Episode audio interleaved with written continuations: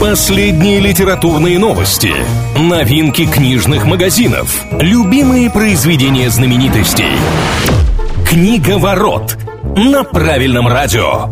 Приветствую всех книголюбов, с вами Андрей Лапин. В ближайшие пару минут будем говорить о литературе и всем, что прилагается. Что важного?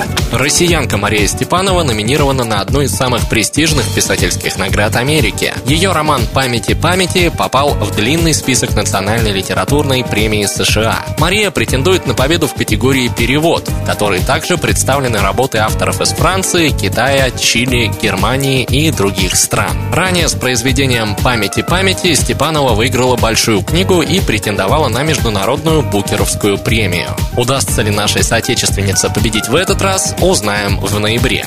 Что нового?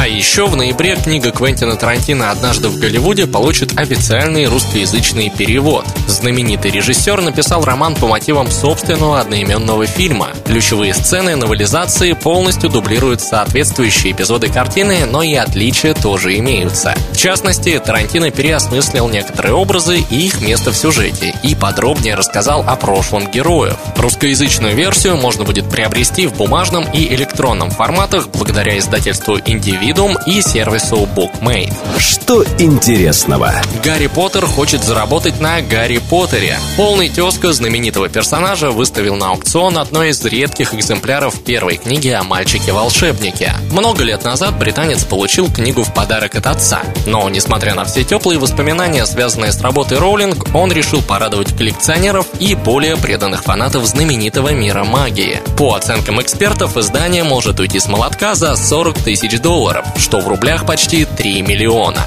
На этом у меня пока все. Услышимся на правильном. Книга ворот на правильном радио.